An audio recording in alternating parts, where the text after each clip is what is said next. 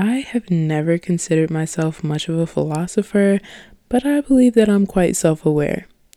These days, however, it seems like most things in my mind are more philosophy than anything else. Recently, I've tried to make sense of the numerous intricacies of life, specifically the idea of adulthood. All of this theorizing has brought me to one general conclusion adulting sucks. I say this not for the traditional reasons like paying bills, working a job, and OBGYN visits, but because of the constant bargain between dreams and reality, lifelong morals, and real world situations.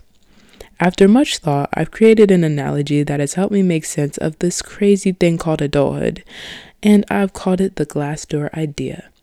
Not to be confused with the glass door effect, which says the more things change, the more they stay the same, though I believe there is truth to that. In my eyes, adulthood is just like a glass door. For me, I can recall spending many nights seated at the threshold of this door, waiting for my opportunity to cross into new territory. Through this door, we are given an opportunity to behold what the world will require of us while also being held in the safety of whatever establishment we belong to. We have the opportunity to develop these dreams and hopes of what will be on the other side, the reality of the door, though, is that it withholds the full scope of responsibilities that truly await and leave us for a world of disappointment when we begin to expose ourselves to this landscape. This episode, I will share my own ideas and experiences around this disappointment while also pulling on conversations I've had with others over the course of the past few weeks. I would like to assert that my goal is not to create any definite answers on questions that I will develop over the course of this episode, but to begin a conversation that I believe is quite timely and generationally important. As you may know, your girl is finally on the coveted holiday break from college, and man, I cannot express how truly excited I was to return back home after my first semester of college. I was excited for a few reasons, most notably that I had the opportunity to sleep and relax, an opportunity that is so far and few between while in the throes of school. Additionally, I was excited to receive my final grades at home. I cannot explain why I specifically enjoy re- receiving my grades more when I'm off campus, but I just do. The last thing I was really looking forward to, but certainly important in its own right, was getting a chance to reunite with friends that I hadn't seen, some since graduation. Most people that I planned on seeing over the break kept in contact with me and vice versa over the course of the semester, so I had a pretty good pulse on how they were doing while in school. Most except one person. I'll place a disclaimer here and say this person doesn't reach out often for lack of caring or interest, and same goes. This person is truly one of the most occupied people I've ever met. We would reach out loosely, but I believe that we both understand and respect the journeys that we're on and the time that comes with those, respectively. We met up a few days ago, and they expressed to me that they were feeling disappointed in themselves. We pondered and talked about why that could be, and internally, I felt disassociated. I'll admit, it was hard for me to hear their concerns when all I could think was, how in the world are you disappointed with all the work that you have done and that you are doing?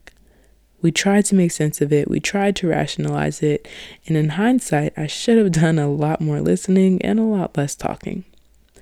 That conversation, along with others that echo the same sentiments, led me to the glass door analogy men- mentioned earlier. This analogy has served as a framework to help me understand why young adults between the ages of 18 to 21 feel so defeated before life has even truly begun. It has allowed me the opportunity to look beyond the effects of social media as a catch all response to the issues of this generation, which I feel greatly discredits the perseverance of this generation as well as limits the full range of issues that plague society, specifically those who are 18 to 21.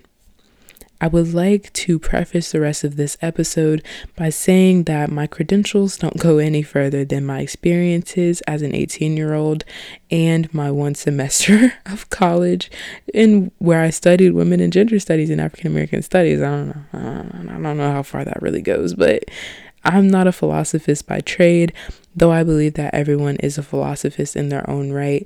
So take my opinions and uh, my findings with a grain of salt. These are just things that I thought up. So take those with a grain of salt. When I was a young girl, I took pride in the fact that I was a dreamer. The ability to dream made me feel unstoppable. Anything that my mind could create was magical, and because of this, so was I. I dreamed beautiful dreams of being a singer or a songwriter, and this dream gave me the tenacity to devote a journal to writing songs while holding on to the hope that one day I would be doing this on the big stage. In the fifth grade, my dream was to be an author, so I began to commit to a chapter a day in hopes that maybe by middle school, my book would be a New York Times bestseller. Naturally, in high school, my dream was to be on the Forbes 30 for 30 list as the youngest black woman to be featured. And so I created a podcast in order to catapult me to a space of influence that could not be denied. And then another. My dreams were my power, so much so that they soon became a part of my identity.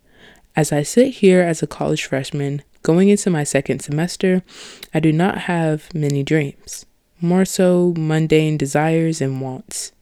I want to get good grades. I desire to be rich. I desire and want to be successful.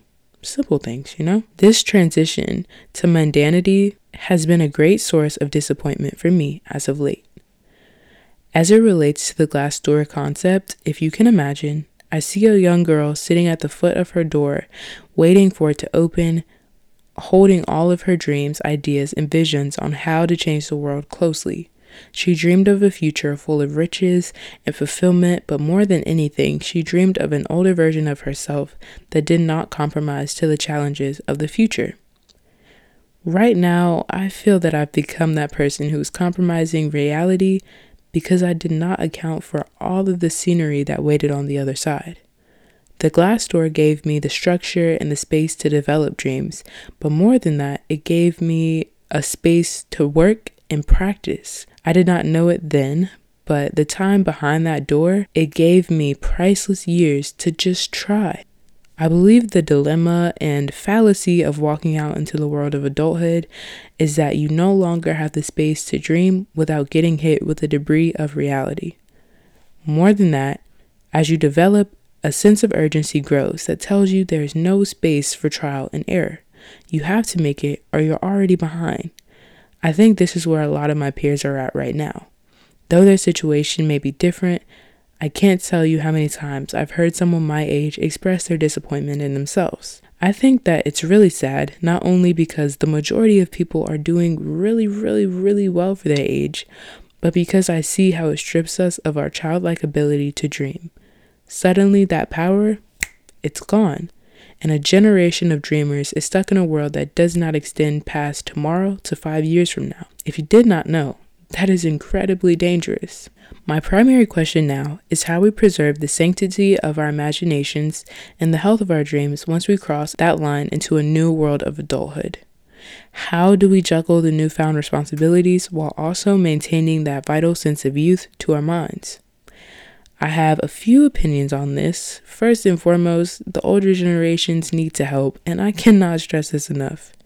I believe that the first step to any progress is education, and I think that it's necessary for people across all generational lines um, to be attentive to the importance of our dreams. Once this education is given, it is the responsibility of the older generation to recognize these dreams and help nurture them in the younger generation. Pay attention to those who are 18 to 21 and give them the space to dream and give them also the parameters to try. I think a major part of this is adopting uplifting language and affirmations as we talk to youth in that age group specifically. And for the love of God, please stop asking us what we want to do when we grow up. Just let us dream and work, and we will see where the journey leads. Please, I beg. Secondly, and lastly, I would actually encourage young people to utilize social media in positive ways that facilitate creativity and self affirmation. Surely we can recognize and go on and on and on for years all the negative effects of social media. But I would like to argue that any and everything has its negative effects.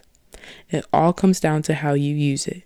For me, I take pride in the people that I follow because they are some of the most hardworking, inspiring, creative people you will ever know. Just knowing them and having that inspiration has been a game changer for me. I recognize that this is not and will not be everyone's relationship to social media, and there are a mountain of downfalls. But I will say that if you are equipped to handle it, I think it is an amazing resource. These two solutions are all that I have to offer at this time, but I do look forward to continuing to develop ideas around this concept and those questions.